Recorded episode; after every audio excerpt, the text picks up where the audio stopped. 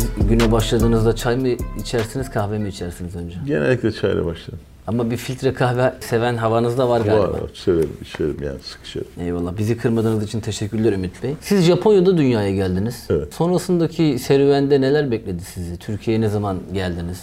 Japonya'da kaç yaşınıza kadar kaldınız, yaşadınız? 3 Mart 1961'de Japonya'da doğdum. Takriben 2 yaşına girerken Türkiye'ye döndük. Annem, babam beni Türkiye'de babaanneme bırakarak 3 aylık bir Avrupa siyasi gezisine çıktılar, öyle söyleyeyim. Çünkü babam sürgünden dönmüştü ama babamın birçok arkadaşı hala Avrupa'da sürgünde yaşamaya devam ediyorlardı. Onları ziyarete gitmişler. Sonra döndüler. Daha sonra rahmetli Türkeş'le birlikte ÇKMP'ye girdi babam. Ben o dönemleri artık 4 yaşında hatırlıyorum. Bu yurt dışı seyahati, ziyareti aslında bir yol arkadaşlığı vefası olarak da adlandırılabilir mi? Bir istişare toplantıları dizisi diyelim isterseniz. 14 kişi yurt dışına sürgüne yönlenmişti. Bunlardan 3 tanesi Cumhuriyet Halk Partisi'ne girdi seçimden sonra dönünce Türkiye'ye. Bir tanesi İşçi Partisi'ne girdi. 10 tanesi de rahmetli Türkeş'le birlikte CKMP'ye katıldı. Daha sonra adı Milliyetçi Hareket Partisi oldu CKMP'nin. Babam 1965 seçimlerinde Afyon milletvekili seçildi. O zaman Milli Bakiye diye bir sistem vardı. Ben hala bu sistemin Türkiye'de uygulanan en demokratik seçim sistemi olduğunu düşünüyorum ve tekrar kabul etmemiz gerektiğine inanıyorum. Milli Bakiye sistemi çok basit. Seçmen sayısı milletvekili sayısına bölünüyor. Bir milletvekili çıkartmak için diyelim ki 100 bin oya ihtiyaç var. Siz de A Partisi'nin milletvekili adayısınız Ankara'dan. Ankara'dan 95 bin oy aldınız. Normal sistemde kalıyorsunuz, alıp giremiyorsunuz. Milli Bakiye sisteminde diyelim ki 10 binde Kırıkkale'den oy aldınız. Evet. Ankara'dan ve Kırıkkale'den aldığınız oy birleştiriliyor. Siz milletvekili olarak içeri giriyorsunuz. Böylece hiçbir parti oy kaybetmiyor ve seçmenin hiçbir oyda ziyan olmuyor. Üstelik bakın bu sistemle Adalet Partisi 1965'te en güçlü haliyle geldi iktidara. Hem demokrasi hem istikrarlı bir hükümet modeli için çok önemli. Üstelik demokrasilerde istikrar mümkün olan en geniş katmanın temsiliyle de, yani seçmen katmanının temsiliyle de olacak bir şey. Özetle daha sonra benim ilkokula başlamam, TET Ankara Koleji'nde başladım. İlk 4 sene babamı çok fazla gördüğümü hatırlamıyorum. Neden? Çünkü sürekli yurt gezilerindeydi. Evet. Siyasetle ilgilenen ailelerin çocuklarında genellikle böyle bir durum söz konusu. Evet. Yani. Ama zaman zaman meclise gittiğimi hatırlıyorum. Ben babamla ilk meclise gittiğimde sene 1965'ti. Sonra ondan 50 sene sonra aynı partiden ben milletvekili olarak meclise girdim. Ne hissettiniz o gün? Ailedeki politik istikrarı hissettim. Evet, çok iyi. Yani Türk milliyetçiliği çizgisinde yaşanmış bir ömür doğrusu. Siz mecliste bir tartışmaya karıştınız mı? Böyle ya da ilk tartışmanızı hatırlıyor musunuz? Sesinizin yükseldiğini, belki böyle bir... Yok, ben mecliste hiç hani o söylediğiniz anlamda makul olan kişilerden böyle bir kavgalı ortamda olmadım. Olmamayı da tercih ederim. Ama sesimi yükselttiğim kürsüden anlar oldu mu? Tabii ki oldu. Evet. Ama bunlar hep nezaket kuralları içerisinde. Türkiye Büyük Millet Meclisi bir milli demokrasi mabedidir. Gazi meclistir. Devlet kurmuş bir meclistir. Onun üyesi olmak büyük bir onurdur. Mesele bunun değerini bilmek ve mensup olduğun o meclisin ağır milli atmosferini tadabilmektir. Ben doğrusu bunu tattığımı düşünüyorum. Sizin okul yıllarınızda böyle bir siyasi hayaliniz var mıydı? Aileden tabii ki görüyordunuz elbette ama. Tabii ben ortaokul son ve lise 1'den itibaren ülke ocaklarındaydım ve eylemci bir ülke ocaklıydım. Sıfırdan başlama aslında. Evet. Yani. Ve Ankara Koleji'nde siyasetten dolayı okuldan atılan tek öğrenciyim. Hiçbir öğrenci Ankara Koleji tarihinde ne benden önce de benden sonra siyasi faaliyetlerden dolayı okuldan atılmıştı. Öğretmenler şey demiş midir acaba? Ne oluyor kardeşim ya? Yok, hepsi beni çok iyi tanıyorlardı. İlk önce lise 3'ün ilk döneminde disiplin kurulu tasdiknamemi verdi. Fakat Yüksek Disiplin Kurulu durdurdu. İkinci dönem başladıktan sonra tekrar ceza aldım. Bir olay daha. Yüksek Disiplin Kurulu da bu sefer onay verdi. Milli Eğitim Bakanı durdurdu dönemin ve okulun son günü İstiklal Marşı çaldıktan sonra tasdiknamenin eve yollandığı söylendi bana. Onun için ben Ankara Koleji'ni bitirdim. Fakat diplomamı Ankara Koleji'nden almadım. Başka bir okuldan gittim aldım. Peki arkadaşlarınız... Ben hep yani siyasetin içinde oldum. Hep İstiklal Harbi, Atatürk ve Türk milliyetçiliği çizgisini hayatımın her aşamasında bilinçli bir yurttaş olduğum andan itibaren, ki ben bunu 15-14 yaş olarak kabul ederim. Politik bilincin billurlaşması ve mesela bir gün hep Türk Birliği'nin kurulacağına inandım. Bugün de inanıyorum. Muhtemelen ben böyle bir pasaport görmeyeceğim ama benim oğlum bir Türk Birliği pasaportuna sahip olacak. Sizin oğlunuz da bir Türk Birliği pasaportuna sahip olacak. Bakın Türk Devletleri Teşkilatı kuruldu. Evet, tam şimdi onu söyleyecektim. Erdoğan orduyu Şam'a yollamak istiyordu. Ordu Bakü'ye gitti. Erdoğan'a kalsa İslam Birliği kurmak isterdi ama Türk Devletleri Teşkilatı'nın kuruluş sürecine katıldı. Tarihin tekerleği böyle dönüyor. Onu siyasetçiler ancak belirli ölçülerde etkileyebiliyorlar. 21. yüzyılda 20. yüzyılda olduğundan Türk dünyası çok çok daha iyi bir yerde ve bu asır biterken inşallah daha da iyi olacak. Siz bunu olumlu bir hamle görüyor musunuz? Tabii ki. Tabii olumlu, bu takdir ediyorum bunu. Yani yanlışlara yanlış, doğrulara doğru demek gerekir. Durmuş bir saat bile günde 2 kez doğru zamanı gösterir. AK Parti de zaman zaman hatayla doğrular yapıyor. Siz tabii siyasi hayatınız hep mücadelelerle geçti. Yani bazı siyasetçiler vardır. Böyle konforlu bir alan vardır. Hı-hı. Zaten milletvekilidir. Maaş geliyordur. Böyle çok önerge falan da vermez. Evet. Ya Ankara'ya gider, İstanbul'a gelir, seçmenle görüşür falan. Ama siz hani bir tabirimde bir hata olursa lütfen kusura bakmayın ama kavgacı, mücadele eden, yani bir inandığı bir şeyin peşinden giden, ki evet, işte ihraç süreçleriniz var, bir parti kurdunuz falan. Bunlar çok zor şeyler aslında. Yani bütün 81 ilde il başkanlıkları organize edeceksiniz, ilçe başkanlıkları, ekipler, insanları ikna edeceksiniz, yollara düşeceksiniz. Ya yani bir otobüsün ayarlanması bile bence çok büyük bir olay yani. Zaman zaman yorulduğunuzu hissediyor musunuz? Çünkü bir insansınız, duygularınız var, aileniz var. İşte anne ve babanızın yaşadıklarını biliyorsunuz. Kendi hayatınız da aslında çok farklı değil kısmen. Evet. Böyle bir yorgunluk hissi geliyor mu? Doğrusu yorulmaya hakkımın olmadığını düşünüyorum. Çünkü ülkemiz çok ağır bir tehdit süreciyle karşı karşıya. Ve eğer başarılı olamazsak çocuklarımıza ve torunlarımıza babalarımızdan ve dedelerimizden miras aldığımız Türkiye'yi bırakamayacağımızın endişesini yaşıyorum. Daha net ifade edeyim. Bakın son 20 sene içerisinde AKP iktidarında bir devlet krizi yaşandı ve yaşanmaya devam ediyor. Önce bir casusluk ve terör örgütünü devlete ortak ettiler. Ne istedik de istediğimizde vermedik diyerek bütün devlet kurumlarını, silahlı kuvvetleri, dışişlerini, yargıyı, eğitimi FETÖ'ye teslim ettiler. Sonra bu bir darbeyle sonuçlandı. Bunun yarattığı ağır tahribatı kaldırmak varken sistemi felç eden bir tek adam rejimi kurdular. Ve bugün 2002'de bir Türk devletini seçmenden oyla almış olan Erdoğan'ın gelmiş olduğu nokta limited şirket noktasıdır. Devleti bir limited şirkete çevirdiler. Şöyle bakın mi? Devletler kalıcıdır, kişiler geçidir. Türk devleti ebedidir. Tarihin en eski devletlerinden birisidir. Çin devletleriyle birlikte Erdoğan bu tarihte bir noktadır. Yarın olmayacak. Bugün bu devlet krizini aşmamız gerekiyor. 2-1 milli birlik krizi yaşıyoruz. Sokaklar alev alev. Çok büyük bir gerginlik var. Millet iki ittifak arasında cephelere bölünmüş. Bir de çok büyük bir kararsız kitle var. İki ittifaka da uzak duruyor şimdi. Biz bu milleti ayrıştıran politikalara son vermek istiyoruz. Ekonomik krizden hiç bahsetmiyorum. Birazdan konuşuruz belki. İntiharlarla hatırlanacak bu ekonomik kriz. Yani 2001 ekonomik krizini yasar kasayla hatırlıyorduk. Ekonomik kriz bu kadar zemin darmadağın etmiş olmasına rağmen bakıyorsunuz halka porsiyonlarınızı küçültün, evde daha doğalgazı az açın, kazak giyin, 3 domates yerine 2 domates yiyin diyen iktidar itibardan tasarruf olmaz diye harcamalara devam ediyor. Bu açıklamaları ilk duyunca ne hissettiniz siz? Halk Balkan felaketini yaşıyor. Saray lale devrini yaşıyor kardeşim. Tekrar ediyorum. Halk Balkan Savaşı felaketini yaşıyor. Saray lale devrini yaşıyor. Türk milletinden kopmuş bir iktidar var. Millet aç. Uzun yıllardan beri böyle büyük bir ekonomik kriz yaşanmamıştı. 2001 ekonomik krizinden kat ve kat ağır bir krizden geçiyoruz. Ve yapısallaşma eğilimi gösteren, daha uzun döneme ve daha derinlere inen bir krizden 20 seneden bu yana gelirimiz kadar değil, kredimiz kadar yaşadık. Yani hak etmediğimiz bir lüks borçla finanse edildi ve şimdi ödeme zamanı geldi. Ve iktidar hala aynı zihniyetle, beton ve rant ekonomisiyle devam ediyor yola. Edebileceğini zannediyor. Şu anda Türkiye bir uçurumdan aşağı doğru düşen bir insana benziyor. Henüz yere çarpmış olmamanın rahatlığını yaşıyoruz. Ama sonuçta yere çarpacak bu vücut.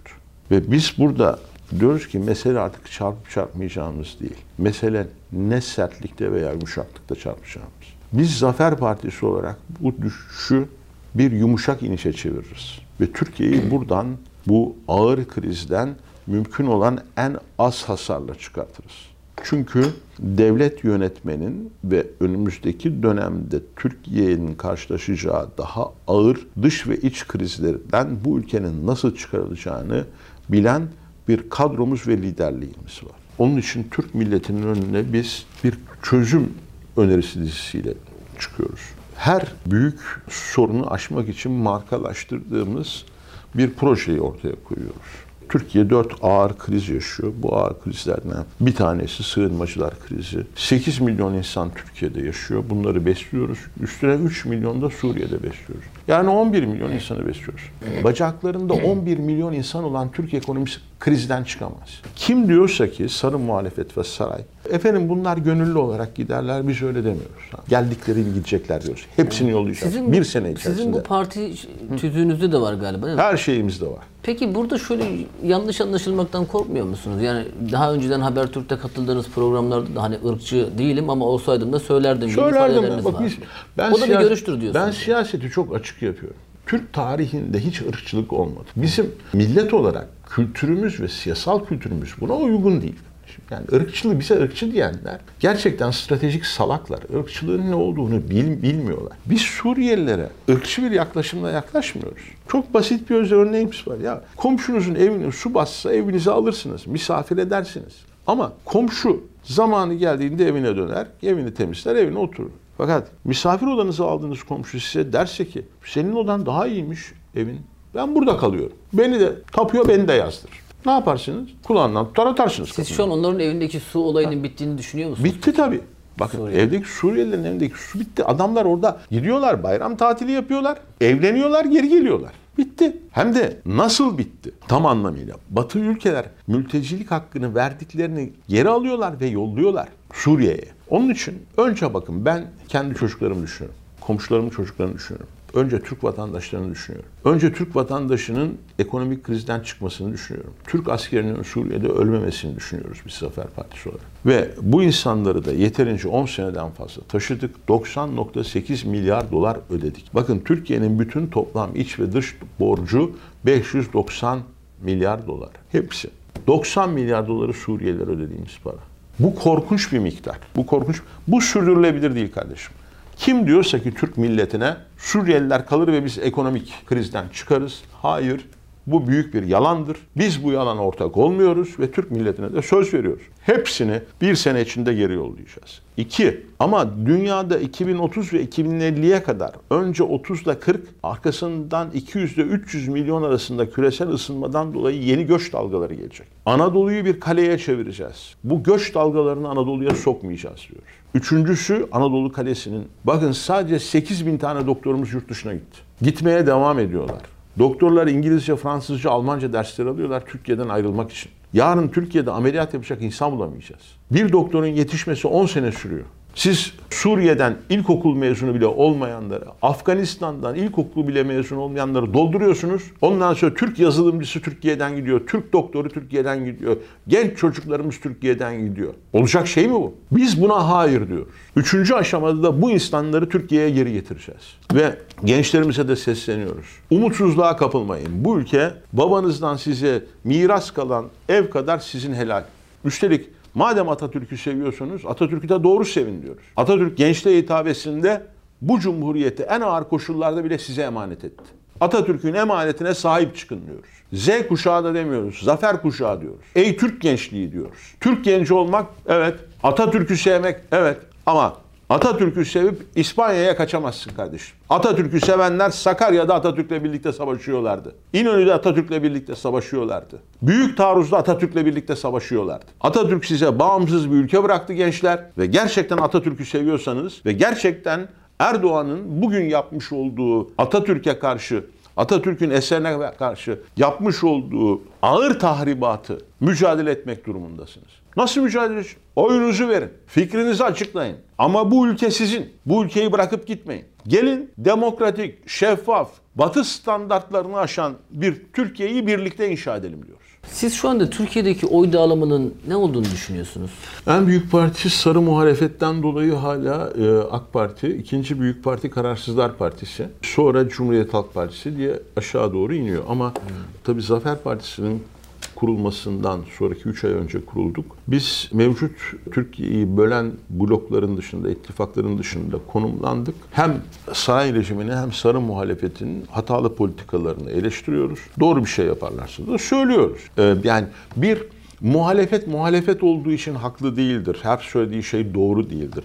Bize soruyorlar ya neden ilk muhalefeti eleştiriyorsunuz? Şimdi düşünün bakın muhalefet Deva Partisi. Deva Partisi lideri diyor ki çıkıp bütün KHK'lıları affedeceğiz. Şimdi biz bunu eleştirmeyelim mi? Bu FETÖ'ye devleti geri vereceğiz demektir. Diyor ki Suriyelilerin Türkiye'ye önemli bir maliyeti olmadı. Türkiye büyük bir ülke. Kendi oturduğu kabinedeki Sağlık Bakanı 2014 senesinin Aralık ayında 27 Aralık'ında 37 milyar dolar diye açıkladı maliyeti. Şimdi 90.8 milyar dolara çıkmış. Erdoğan birçok kez 40 milyar dolar diye geçtiğimiz senelerde açıkladı. Ali Babacan ya dayak yememiş ya sayı saymayı bilmiyor. Onun için eleştiriyoruz.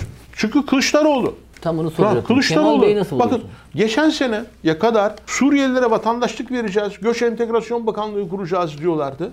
Ya bir ülkede 8 milyon sığınmacı var. Ülkenin kaynaklarını tüketiyor. Sarı muhalefet iktidarın yaptıkları yeterli değil. Sosyal yardımları anayasal hak haline çevireceğiz diye rapor hazırlıyor. Türk milletinden ancak bu kadar uzak düşersiniz. Çıkıyor dış politikadan sorumlu danışmanı Mavi Vatan'da Türkiye'yi saldırgan ilan ediyor. Onun için bunları eleştiriyoruz. Saray rejimi zaten Türkiye'yi çöküşe götüren AKP. Onun için biz her ikisinin de yanlışlarını Türk milletine söylemeye devam edeceğiz. Ve biz Türkiye için hangi çözümleri öneriyorsak onları da paylaşacağız. Mesela biz Devlet Planlama Teşkilatı'nı tekrar kuracağız. Planlı sürdürülebilir kalkınma dönemini başlatacağız. Biz AVM inşaatı yapmayacağız arkadaşlar. Yaptırtmayacağız da. Teşvik de etmeyeceğiz. Kredi de vermeyeceğiz. Biz fabrikalara kredi vereceğiz. Biz hayvancılığa kredi vereceğiz. Biz tarıma kredi vereceğiz. Biz köy okullarını, büyükşehir yasasını iptal edeceğiz. Köyleri tekrar tesis edeceğiz. Köy okullarını tekrar açacağız. O okulların önünde tekrar Türk bayrağı çekilecek. O okulların önünde tekrar İstiklal Marşı söylenecek. Bir öğrenci bile olsa bir öğretmen olacak orada. Çünkü köyde insanlar yaşamaya başlayınca köyde üretim başlayacak. Bugün küresel ısınmadan dolayı bakın Anadolu kuraklaşıyor. Çok büyük bir kuraklıkla mücadele programı yürürlüğe koyacağız. Afrika'dan toprak satın alıyorlar, kiralıyorlar. Neymiş? Türkiye'nin geleceğini yapmak için, kurtarmak için Afrika'da toprak arazi alıp tarım yapacak. Kardeşim siz İç Anadolu'da kuraklaşan topraklarımızı kurtarın önce. 2002 yılında Konya'dan 20 metreden su çıkıyordu, şimdi 100 metreden su çıkmıyor. Obruklar oluştu, Konya çöküyor. Neden? Çünkü kuraklık aldı başını gidiyor. Bütün bunları yan yana koyunca aslında biz Cumhuriyeti kuruluş esasları üzerinde 21. yüzyıla politik krizden parlamenter demokrasiye seçimlerden sonra dönerek, milli birliğimizi tekrar sağlayarak bir millet olduğumuzu hatırlayarak, neoliberalizmin en kötü örneği olan talan, vurgun, soygun ekonomisinden üretim ekonomisine geçerek Türk milletinin soyulan kaynaklarını soydurtmayarak, soyulup çalınanları da bu ülkeye geri getirerek. Bakın tekrar ediyorum. Lütfen değerli izleyiciler, Türk milletinin yüz milyarlarca doları soyuldu ve yurt dışına götürüldü. Kimlerin ne kadar çaldığını ve nereye götürdüğünü biliyoruz. Bu paralar Türkiye'ye geri gelecek. Geri gelecek. Bakın gelmemesi gibi bir ihtimal yok. Geri gelecek. Ve Türk milletinin ait olan bu para Türk milletinin kasasına iade edilecek. Ümit Bey şunu sormak istiyorum. Siz bir siyasi yolculuktasınız. Peki sizin dış politikayla ilgili duruşunuz ne olacak? Mesela biz Amerika ile ilişkilerimiz nasıl olacak siz eğer hedeflediğiniz noktaya ulaşırsınız veya Rusya'yla nasıl bir noktada olacağız? Şimdi bakın, korona sonrasında yeni bir dünya kuruluyor. Bu dünyada artık küreselleşme dönemi sona erdi. Milli devletler geri dönüyor. Neoliberalizm tarihin çöplüğüne gidiyor. Ülkeler planlı ekonomiye doğru hızla kayıyorlar. 4. sanayi hatta 5. sanayi devrimlerinin gelmesi kaçınılmaz. Çin'le Amerika Birleşik Devletleri arasında küresel hakimiyet için büyük bir rekabet var. Türkiye'de Batı Asya'da ve 20. yüzyılın kavramıyla Orta Doğu, Balkanlar, Kafkaslar bu coğrafyada bir üç alt kıtayı birleştiren eşsiz bir jeopolitik konuma sahip. Soğuk Savaş döneminde NATO'nun Güneydoğu kanat ülkesi olarak bir jeopolitik önemi vardı. Bugün daha büyük jeopolitik önemi var. Türkiye'nin hangi noktada duracağı 21. yüzyılın bu yeni jeopolitik rekabetinin kaderini de belirleyecek. Onun için bizim yönettiğimiz Türkiye, Türkiye'nin ve Türk dünyasının menfaatlerini en iyi gerçekleştirecek bir jeopolitik büyük yeniden tanımlama ve pazarlık sürecini başlatacağız. Türkiye'nin menfaatleri için. Evet, bugün NATO'nun üyesiyiz ama NATO'nun bize en büyük faydası Türkiye'ye saldırmaması, Türkiye'yi savunması değil. Biz NATO ile ilişkilerimizin Türkiye'nin de menfaatlerini temsil edecek şekilde yeniden düzenlenmesini ve NATO'daki müttefiklerimizin bugün ihlal ettikleri milli menfaatlerimizi zorunlu olarak tanıması gerektiğini düşünüyoruz ve bunu da masaya oturarak konuşacağız. Öte yandan 21. yüzyılın bir Türk-Rus dostluk yüzyılı olması gerektiğini düşünüyoruz. Rusya ile ilişkilerimizi de geliştireceğiz. Asya-Pasifik yüzyılıdır 21. yüzyıl. Atlantik yüzyılı bitti. Aslında Atlantik ile ilgili 400 yıl bitti. Dünya 400 yıl sonra Pasifik okyanusuna kayıyor. Bakın, belki gemicilik sektöründen röportaj yaptığınız kişiler olmuştur. Bu korona krizinden sonra dünyada navlun fiyatları inanılmaz arttı. Evet. Şimdi Türkiye'de ihracatçıların en büyük sıkıntısı, mal üretmişler fakat yollayamıyorlar. Çünkü gemi yok, konteyner yok. Nerede gemiler? Yani koronada gemiler soğuk algınlığından öldüler mi? Yok. Neredeler? Yani konteynerler öldü mü? Yani yok böyle bir şey, konteyner öldü. Çin, Amerika arasında hepsi Pasifik'e kaydılar. Pasifik'e kaydıkları için burada bulamıyoruz. Mesela biz bir Denizcilik Bakanlığı açacağız. Mavi vatan diyoruz. Mavi vatanı deniz ticaret filomuzla doldurmazsak eğer, hangi mavi vatandan bahsedebilirsiniz? Türk denizciliğini bitirmiştir 3-5 gemicik diye konuşanlar, Türk denizciliğini bitirmişlerdir. Yeni düzenlemeler yapacağız. Türk denizciliğinin önünü açacağız. Bir Türk deniz ticaret filosunu, bakın kaç gemi alacağımızı, ne kadar zaman içerisinde yapacağımızı, hangi tersanelerde, hangi gemilerin siparişlerini vereceğimizi, bütün bunların hepsini planlıyoruz. Çünkü bizim bir de partide genel başkan yardımcıları dışında her hafta toplanıyoruz. 2 haftada bir toplandığımız bir gölge kabinemiz var. Burada bakanlar var. Her birisi bir bakanlıktan sorumlu. Bu arkadaşlarımız aynı zamanda kendi bakanlıklarıyla, izledikleri bakanlıklarla ilgili genel müdürler atıyorlar. O genel müdürler de mevcut genel müdürlüklerin faaliyetlerini çalışıyor, inceliyor. Ama aynı zamanda bu arkadaşlarımız geleceğe yönelik bir Zafer Partisi hükümetinde neler yapacaklarını söylüyorlar.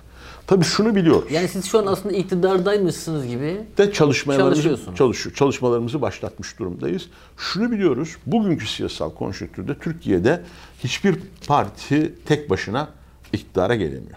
Yani ama sizin şöyle bir sözünüz var. Evet, buyurun. Biz bu mevcut sistemle seçime gireceğiz, ondan sonra sistemi değiştireceğiz. Doğru. Yani bundan sonra sistem değişmeli diyoruz. Yani parlamenter demokrasi daha sonra geçilmeli diyoruz. Ama bundan sonraki ilk yönetim oluşumunda Zafer Partisi koalisyonun belirleyici ortağı olacaktır. Bakın, tekrar ediyorum. Koalisyonun belirleyici ortağı olacaktır. Esasen Türkiye için tek uygun çıkış yolu da budur. Bugün öyle büyük bir gerilim var ki siyasette mevcut 2 bloktan birisinin kazanması diğerinin mağlubiyeti Türkiye'de tansiyonu düşürmeyecek, arttıracaktır. Biz Türkiye'nin bu zor kavşaktan her 2 bloğunda mağlubiyeti ve Zafer Partisi'nin galibiyetiyle çıkmasının Türkiye'ye barış ve istikrar getireceğini düşünüyoruz. Bunun için de hem geçmişte CHP'ye, AKP'ye, MHP'ye, İYİ Parti, bütün siyasi partilere oy veren seçmenin önüne biz size sığınmacıları ülkelerine geri yollayacağımıza, daha fazla cebinizden para çıkmasını engelleyeceğimize, onlar dönünce kira fiyatlarının, onlar dönünce temel gıda maddelerinin fiyatlarının düşeceğine ve planlı ekonomiyle Türkiye'yi artık AVM'ler değil, fabrikalar ülkesi yapacağımıza söz vererek oylarını ve desteklerini istiyoruz. Şimdi yavaş yavaş sonlara doğru geliyoruz. Biraz da özel yaşantınızla ilgili konuşmak isterim sizinle. Film, spor, sanat, müzik, evet, otomobil. Film izler misiniz? İzlerim ben de. Ne tarz filmler izlersiniz? Macera, aksiyon. İyi bir film izleyicisiyim ama film izlerken aynı zamanda kitap okurum. Yani ikisini birlikte yaparım. Ya da bir rapor okurum. Ama iyi bir film izleyicisiyim. Büyük bir başarı değil mi bu yani? Sizin Almancanız da çok iyi. Almanca, İngilizce biliyorum. Almanca, evet. İngilizce biliyorsunuz. Evet. Peki spor? Mesela siz bir futbol müsabakası izlerken hakeme kızar mısınız? Ben futbol müsabakaları, ya Fenerbahçeliyim. Her Türk Fenerbahçeli dua ediyor. Bir zamanlar çok fanatiktim. O kadar fanatiktim ki maç sırasında duvarları tekmelemeye başladığımı görünce maç izlememeye karar verdim. Onun için artık maç izlemiyorum. Ama yine bir takip ediyorsunuz. Evet, şöyle bir... Ama Fenerbahçeliyim ama çarşı grubuna da büyük sempatim var ve saygım var. Onu da ifade edeyim. Yani hem Fenerbahçeliyim hem çarşılıyım diyebilirim. Spor yaptım. Uzun yıllar tekvando, karate yaptım. Şimdi artık yürüyüş yapıyorum. Aslında geçen sene şey de yapıyordum, body de yapıyordum. Ondan sonra ama pandemiden sonra çok vaktim olmamaya başladı. Bir de pandemide spor salonuna girmek sıkıntılıydı biliyorsunuz. Onun için onu bıraktım. Şimdi de mümkün olduğunca yürümeye çalışıyorum. Yani günde 10.000 adım diyorsunuz yani. Yani bazen daha fazla oluyor. Evet. Siz şimdi tabii yani göreviniz gereği diyeceğim ama bu bir tercih aslında. Türkiye'yi dolaşıyorsunuz. Evet. Karayoluyla da çok fazla seyahat, evet, ediyorsunuz. Evet. Yolda böyle müzik falan dinler misiniz? Bir Türk halk müziği, bir arabesk, bir slow, bir... Yok, hayır. Yani arkadaşlar bazen rast gelir bir şey açarlar, müzik açarlar. Ama çoğu kez yolda sosyal medyayı taramayı tercih ederim. Ve sosyal medyada çalışırım. Eğer sosyal medyada çalışma bitmişse veya yorulmuşsam da arabada uyurum. Hangi dijital alanı kendinize daha yakın hissediyorsunuz? Mesela Twitter'cı mısınız, Instagram'cı mısınız, Facebook'cu musunuz? Doğrusu politika hepsine birlikte yaklaşmayı zorunlu kılıyor. Çünkü hepsinin farklı bir izleyici alanı var biliyorsunuz. Evet. Ben de üçüne de yetişmeye çalışıyorum ama mesela TikTok konusunda çok keyifle izliyorum. Ama girmeye tereddüt ediyorum. Ama girme konusunda istediğim başarıyı gösteremedim diye düşünüyorum. Şimdi siyasi partiler son dönemde özellikle dijital alanlara çok ciddi yatırım yapıyorlar. İyi bir sosyal medya ekibi kuruyorlar falan. Sizin partinizin de bu tarz yatırımlar olacak mı veya çalışıyor musunuz? Var bu tür çalışmalarımız. Tabii biz de sosyal medyaya büyük önem veriyoruz ama esas mesele yürümek ve halkla sıkışmak. Yürümeyen, halkla sıkışmayan, çarşıda, pazarda olmayan, görünmeyen sosyal medya üzerinden sonuç olamaz. Ya Ümit Bey, şimdi bir böyle Türkiye'de çok sert bir politik ortam var gibi gözüküyor. Bizim gördüğümüz kadarıyla yani mecliste tartışmalar, işte tarafların birbirine laf atmaları vesaire. Arka tarafta sizin farklı siyasi görüşler, isimlerle böyle görüşmeleriniz oluyor mu? Diyaloglarınız oluyor mu? Sonuçta siz arkadaşsınız. Aynı ortamlarda yıllarca birlikte yol yürüdünüz veya denk geldiniz. Şimdi tabii mecliste sert tartışmalar olur ama kuliste o tartışmalardan sonra daha yumuşak selamlaşmalar, el sıkışmalar olabilir. Hadi muhalefetin kulisiyle iktidarın kulisi farklı. Ben uzun zamandan beri kulise de gitmiyorum mesela sen. Orada buluşamazsınız, bir araya gelmezseniz. Yemekhanede bir araya gelirsiniz, lokantada bir araya gelirsiniz. Tabii orada dışarıdaki gerilimli ortam devam etmez. Ve en azından selamlaşırsınız, hal hatır sorarsınız. Yani bu da olmalı çünkü yukarıda gerilim ne kadar yüksekse tabana da öyle yansıyor. Bizim gerilimin düşük olduğu, sokakların alev alev yanmadığı ve bilimin, birliğin ve kardeşliğin hakim olduğu, barışın hakim olduğu bir Türkiye'ye ihtiyacımız var. Zaten Zafer Partisi'nin sloganı da bilim, birlik, barış. Kutuplaşma tartışmasız şu an bence ülkenin birinci gündem maddelerinden, evet, bir tanesi. En önemlilerinden. Ya da en önemli gündem maddelerinden bir tanesi. Siz de kutuplaşmadan bence rahatsızlık duyuyorsunuzdur. Çünkü tabanda da çok fazla bir kutuplaşma var. Kesinlikle. Onun için zaten bu iki kutbun dışında siyaset yapıyoruz. Biz sizin seçimlere hep bu şekilde tek alanda gireceğinizi düşünebilir miyiz? Yani ittifaklara tamamen... Ya mevcut ittifakların içerisinde olmayız ama bizim etrafımızda yeni bir ittifak oluşur mu? oluşabilir. Bu doğrultuda bazı girişimlerin olduğunu, yaklaşımların olduğunu da biliyoruz. Ama şu anda bizim işimiz o değil. Siz merkezde biz olursak bizim etrafımızda bir toparlanma olabilir diyor. Otomobilleri sever misiniz? Türk erkekleri genelde otomobillere karşı böyle bir merakları vardır yani. Aa, yok. Yani benim ehliyetim var ama hiç araç kullanmadım. Yani hoşlanmam böyle. Hani böyle gençlik dönemimde de aman bir aracım olsa süreyim demedim. Çünkü kafamda meşgul. Araba kullanmak büyük bir dikkat gerektirir. O dikkatin bende olmadığını düşünüyorum. Ne başkalarını ne kendimi de tehlikeye atmak istemediğim için hiç araç kullanmadım. Tabii benim de hoşuma giden estetik anlamda araçlar var ama dediğim gibi bir böyle fanatizm... makul bir seyirciyim diyorsunuz. Evet, fanatizm noktasında değil yani. Şeyi soracağım size. Önümüzde bir seçim süreci var. Kazananları olacak. Hı-hı. Daha az kazananları olacak. Kaybedenleri Hı-hı. olacak. Hı-hı. Siz mevcut seçimlerden sonra bir hesaplaşma bekliyor musunuz? Veya sizin partinizin böyle bir politikası olacak mı? Şimdi bakın biz Türkiye'yi soyanlarla hesaplaşacağız. Yani Türkiye'den çaldıklarını Türkiye'ye geri iade ettireceğiz. Ormanları yakanlarla hesaplaşacağız. Yaktıklarını geri diktireceğiz onları. Hukuk kuralları içerisinde. Tabii. Yani kimseyi yargılamayacağız, bağımsız yargı yargılayacak. Ama zaten yasama, yürütme, yargının ayrı olması gerektiğini düşünüyoruz. Bağımsız basın olması gerektiğini inanıyoruz. Ama sadece bağımsız patronlar anlamında değil, bağımsız gazeteciler anlamında da basından bahsediyoruz. Rahmetli babamın 1960'ta söylediği bir laf vardı, bir cümle vardı. Nasıl Güneydoğu Anadolu'da içindeki köylülerle toprak ağları tarafından alınıp satılan gazeteler varsa, köyler varsa, Vabali'de de içindeki gazetecilerle alınıp satılan gazeteler var. Bu basın emekçilerine karşı yapılan en büyük hakarettir. Basının özgür olması sadece patronun özgür olması değildir. Basın emekçilerinin de özgür olması gerekir. Ve siyaset basından korkmalıdır. Siyaset basından korkmalıdır. Eğer basın siyasetten korkuyorsa bugün olduğu gibi demokratik bir ülkede yaşamıyoruz demektir. Size medyadan herhangi bir ambargo var mı şu anda? Zafer Partisi'ne var. Faaliyetlerimiz verilmemeye çalışılıyor ama bana kişisel olarak büyük bir ambargo yok. Yani ben televizyonlara çıkıyorum. Fakat benim faaliyetlerim televizyonlara haber olarak girmiyor. İlginç bir durum yani. Evet. Gerçekten tez olarak evet. araştırılması gereken bir durum değil mi bu yani? Evet, gerçekten. Çünkü ben sizi mesela Habertürk'te çok, evet doğru söylüyorsunuz. Yani Habertürk'te çok izliyorum ama partimizin haberlerini pek göremiyorum. Evet. Olmuyor değil, oluyor. Aynı şekilde değil. Oluyor. Yani mesela Türkiye-İran sınırına gidiyorum ve askeri bölgenin kenarından sınıra 2 kilometre kala basın toplantısı yapıyorum ve bunu vermiyorum. Bu sizi üzmüyor mu? Yok. Yani artık siyasette bunlara üzülmeyeceksiniz ve çalışmaya devam edeceksiniz. Pes etmeden. Pes etmeden, tabii.